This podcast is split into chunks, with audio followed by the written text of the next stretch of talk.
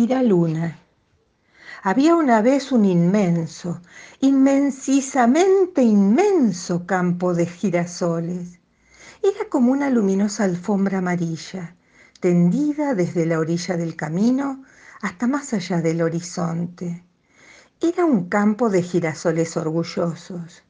Cada uno quería ser el primero y se empujaba para ser más alto que el otro. Ni siquiera se hablaban. Solo les importaba crecer y crecer, amarillear, cada vez más radiantes y siempre girando para no perder la vista al sol. El sol no le llevaba el apunte, seguía su camino tan alto, tan solo. Así durante el día. Y durante la noche, cuando el sol se ocultaba, los girasoles no tenían nada que hacer mustios y aburridos, se doblaban sobre sus tallos, bostezaban y se quedaban dormidos hasta el nuevo amanecer. Entonces, cuando el sol aparecía, los girasoles empezaban a levantarse. Entre tantos girasoles había uno que nació más tarde.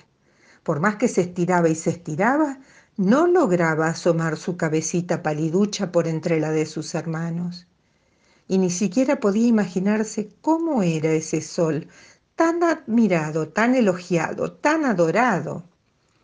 Solamente por la noche, cuando los demás se dormían, nuestro girasol pequeñín podía ver el cielo. Entonces, por supuesto, el sol ya no estaba. Su tibieza y su luz ya no estaban. Sin embargo, otra luz envolvía las copas de lejanos eucaliptos. Esa luz provenía de un disco de plata que navegaba entre millones de estrellas. Esa luz misteriosa decía, no soy el sol, soy la luna. Tengo mil nombres más, todos sagrados.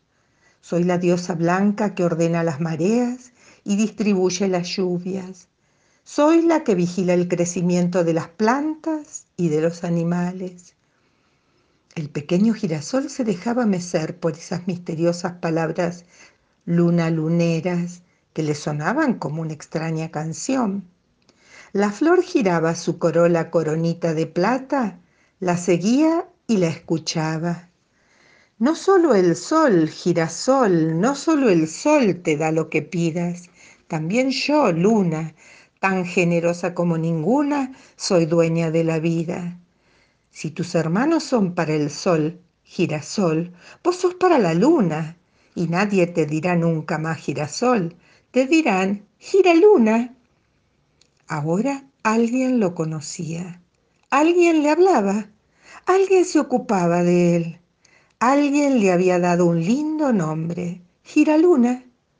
Y así siempre, porque en el universo hay lugar para todos, porque en el tiempo caben el día y la noche, las cuatro estaciones, el sol, la luna y todos los hombres del mundo.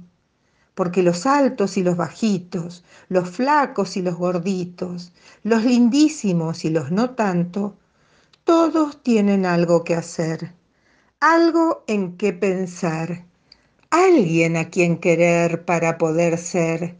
Se llamen girasoles o giralunas